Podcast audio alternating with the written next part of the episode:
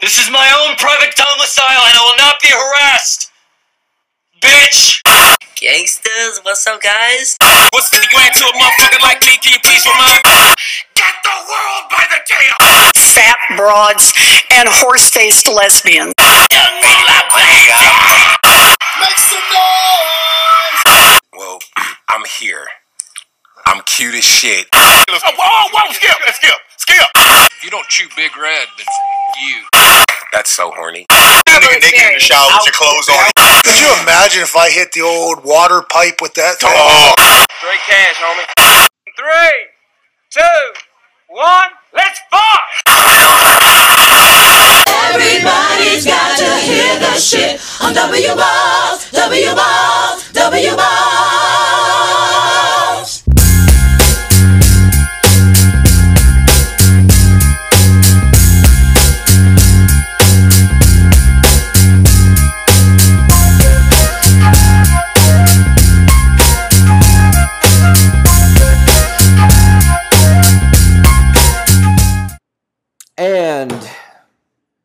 what's up, guys? what's up, everybody? Welcome back to another episode of the Do Not Listen to This podcast. I'm your host, Sam Lacrosse. Can you dig it? I can. And people, it's the end of an era over here. It is the end of an era over here. This is the last, and I and I mean the last, the last official old post regurgitated into new post that I am doing on this forum. As you found out last week, I am running. Well, I'm one, I'm running out of these old posts, and two, I am branching into. I'm going to be doing two interviews, conversations per month, as long as well, well, or as well as two new net new, excuse me, blog posts per month as well. So coming at a very convenient time. I, I hate to compliment myself on this, but I timed this pretty damn perfectly. I, I think I am actually out of old posts to put onto this, which is really amazing because if you have been a follower of this blog for a while, you've uh, been noticing that I've kind of just done recycled a bunch of old posts over and over again because I went down from a post every week to a post every two weeks, and now I'm doing the conversation series and getting more people involved and talking and all that sort of stuff. So now I am really kind of spinning my plates here, kind of doing all these other type of things and seeing where all this could go. And now that we are officially putting the situation to rest in terms of the old blog posts creating into new podcasts. This is the end of an era. It is into the new era of don't do this media, don't listen to this podcast, don't read this blog.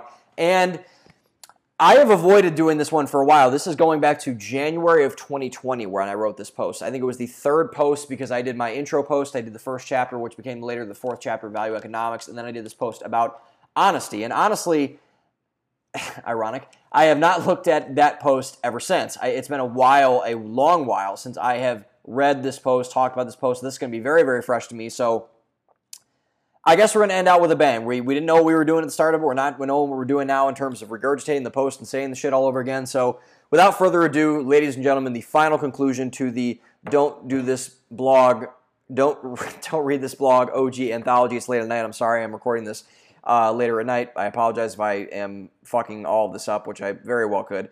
The end of an era, the last official OG don't read this blog post. Here we go. So, y'all some perverts for clicking on this link, first of all, due to the name. But anyway, since we're here, let's talk about a topic that gets outrageously misused and perverted in our culture honesty. Otherwise known as being yourself, being true to who you are, and the inconquerable fuck everyone if they don't accept you syndrome. And this is all garbage. All of it. Not the whole honesty thing in and of itself, but the way it is portrayed and pumped full of HGH and Viagra by people who push it. I have a lot of problems with the overall umbrella of the self help industry, and it largely stems from this concept, among others, which I will surely roast later in prior and future podcasts. When you look at the core of it, it doesn't make any logical sense. So let's say you're a person who wants to improve upon yourself, like a lot of people in this climate are attempting to do. So, as a starting point, you do what most people, including myself, do, and you seek wisdom from arguably the greatest invention of modern times Google search.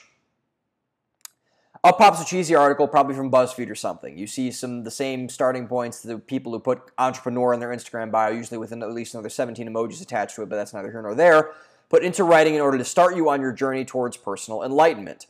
Read books to gain wisdom. Drink like six gallons of water a day to hydrate and improve your overall health. Exercise to strengthen your body. Scream shit like I'm a boss in your bathroom mirror at 5 o'clock in the morning in a Rick Ross tone of voice in order to magically make whatever you're saying come true.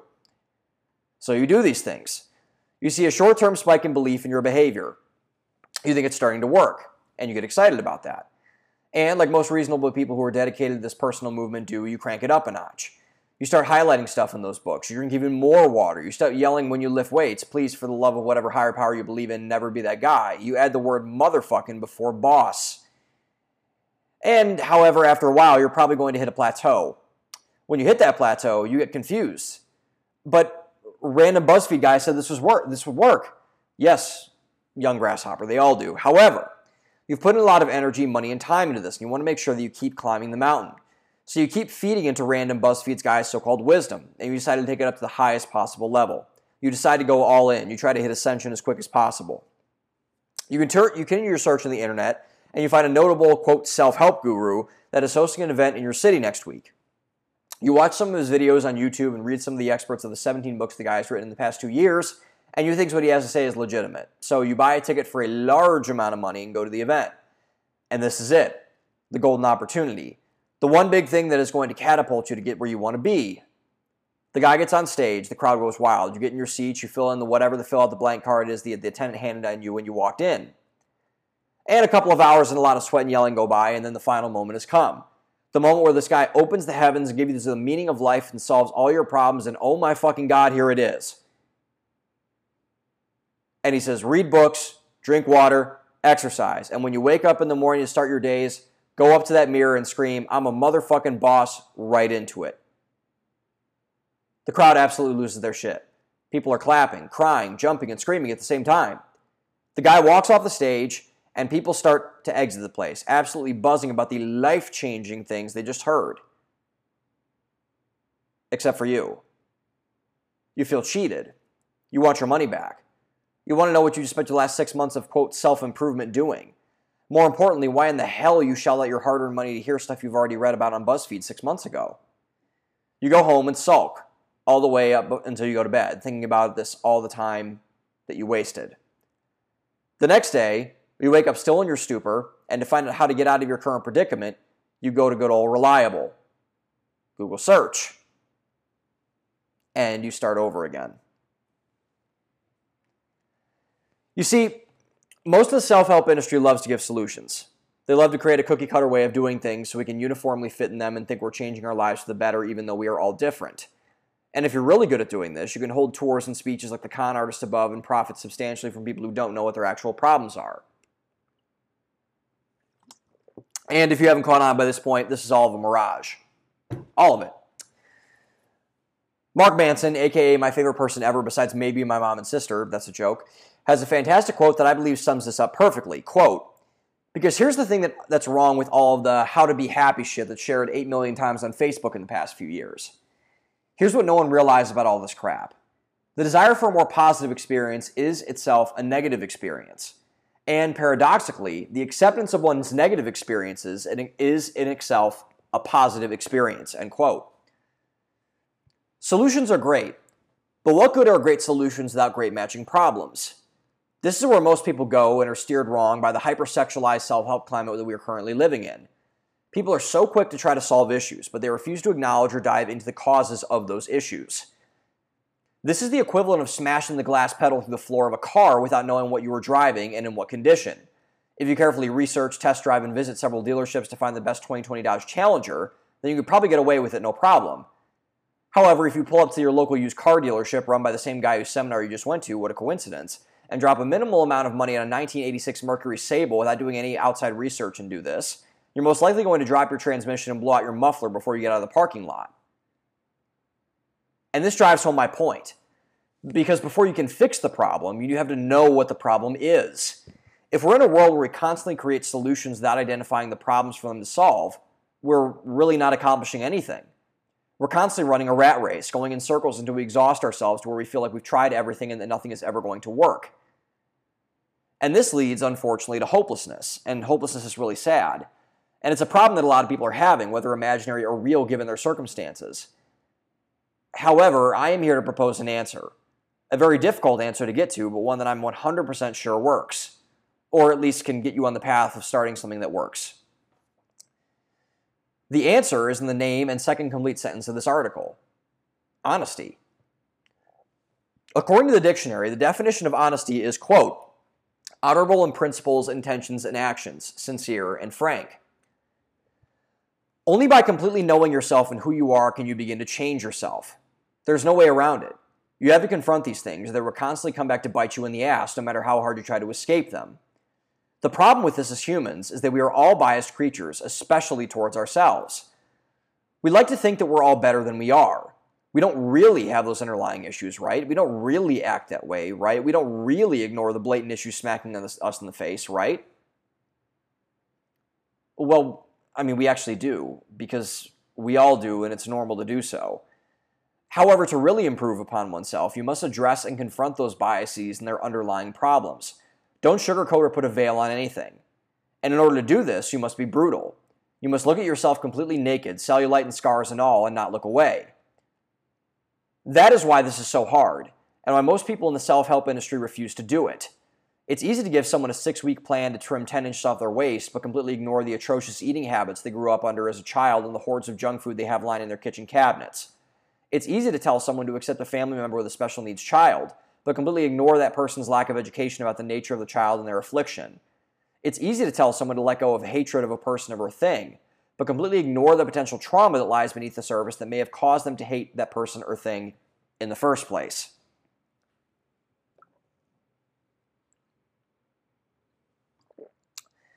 There is another result of this phenomenon that is going on in our culture that is incredibly damaging to confronting these problems conformity. We open up our phones and click on Instagram and see the nonstop highlight reel of great people living their best life. How could they have problems? They have perfect skin, have a hot boyfriend, and are a campus brand ambassador for, for Bumble, for fuck's sake. This leads to people thinking that these people are flawless, that problems don't exist for these people. And by default, the fact that the onlooker has problems simply means that they are flawed and the Instagram people are not. So we try to keep up with these people. We whore ourselves out to compete with them in every single possible way. We buy expensive clothes. We live in houses we can't afford. Suburban moms buy fake Chanel bags to compete with Stacy's real ones. Rinse and repeat. While in reality, these people did, and spoilers still do, have problems. Instagram girl has an eating disorder that was caused by from insecurity about her body. She felt that she wasn't worthy of a hot boyfriend because of that insecurity and the eating disorder that followed. She was afraid to make a move on Bumble because she had the perception that every man in her area thought that she wasn't the ideal woman. Stacy has a great job as an accountant. She averages between 50 to 60 hours a week at work. She splurges once a while on fancy clothes because she likes to treat herself once a while for working hard and still makes time to come home and pre- prepare lunches for her three kids during tax season. Her husband bought her that real Chanel bag because she's a fantastic mom and wife who works really hard as an accountant, knows her value, and prepares lunches for her three kids even during tax season. So I hope you guys see how fucking destructive this shit is. Because, I mean, I, I do. I don't know if you guys do, but I do.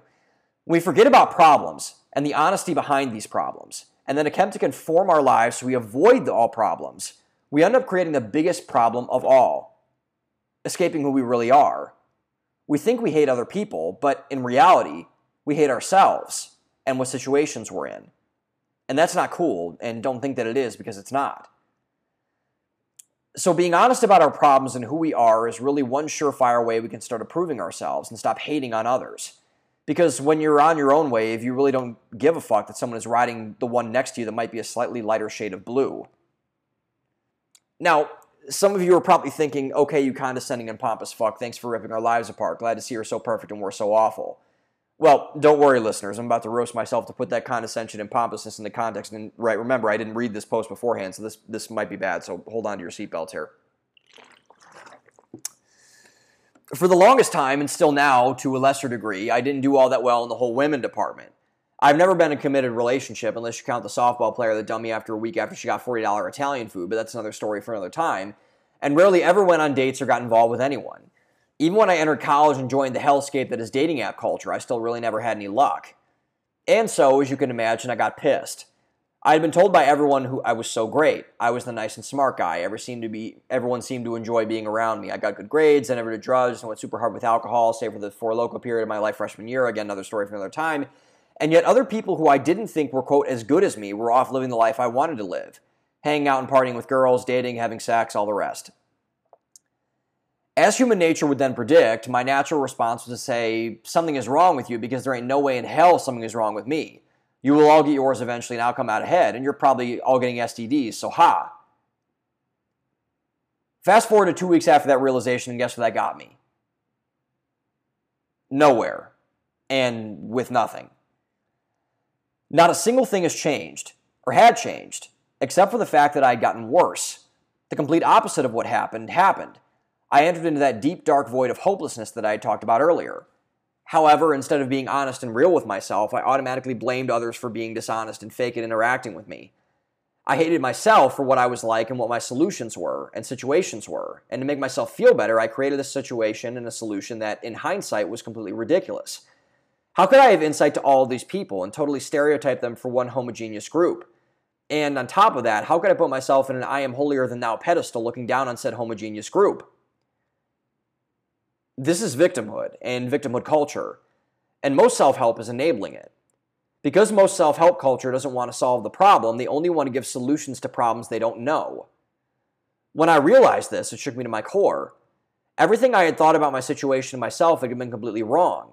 I had lied to myself for years. I had completely fabricated something that was not real and then went about living my life as it was. And that set me back tremendously. I blamed every possible thing except for myself. I blame my parents for being overprotective, my sister's autism for not giving me insights about how young women who don't have autism work, my football coaches for beefing me up during high school, which made me overweight and incredibly self conscious. But the true blame rested with one person and one person only me. My lack of honesty about who I really was created a complete false narrative that drove that section of my life for years. Because I refused to look at the source of the problem, I ended up creating a thousand solutions that didn't solve anything Years of that section of my life wasted. Well, f- fuck. After I broke the sound in my head, I went home for winter break to reflect. I remember having a conversation with my mom, which turned into a discussion about religion. As we went on talking, I said some snarky response to some comment that she made because I hated myself and who I was at that point. I wanted any way to let someone know about the pain I felt without even knowing what I was truly what it truly was myself. And as soon as she responded to my obvious ignorance, that was when I broke. I hit rock bottom. Hard. I cried, screamed at my mother, let everything out, blamed everything under the sun, even though deep down I knew it wasn't true. So the breakdown ends and I go up to my room and I'm still sad. The hopelessness persists. I'm still fake. I still hate myself because I'm still lying to myself. And then the light bulb goes off. I say two sentences that would define the, the mindset of the coming months of my life. You know what? I'm really fucking sick of feeling like shit all the time. That was the first moment in a long time in that section of my life, my social life, kind of a big deal, that I was truly brutally honest with myself. I knew that no one was going to come save me. No one was going to fix my problems because everyone is so obsessed with giving solutions that they don't really know when they don't really know who I am. Because in reality, no one can. No one truly knows you like you know yourself. A thing I like to do when something like this happens is called the opposite is called the opposite game. I figure that odds are if I'm committing to something over a consistent period of excuse me time and it isn't working my strategy with girls, you might as well try the complete opposite to see whether something happens. You don't have anything to lose in that case, right? During the period of self-righteousness, I used to scoff at guys that read books about how to pick women up. That went to conferences, that went to God forbid support groups to help them with the skill, that hired dating coaches that genuinely cared to help men with this issue. So I Googled, probably verbatim, quote, how to pick up women when you absolutely fucking suck at it. I'll spare you the details, but in abstract, I did research. I picked up an online dating coach that doesn't sugarcoat anything, gives genuinely good advice, and was once the same shoes I was. I bought said coach's ebook for an absolutely outrageous amount of money. I read other books selectively, I'm sure that will come up later, from sources I trusted to feed me good information. I gradually went out and tested them. And guess what? It got better. Am I where I want to be? No, but I'm one step closer, hopefully, to getting a little better every day. Jocko Willink, intimidating Navy SEAL guy from the intro post, has one of my favorite quotes of all time on the subject of this. Quote, Fear is normal. Every person feels fear at some point. Step aggressively towards your fear. That is your step into bravery. Honesty is such a dope thing. It really is.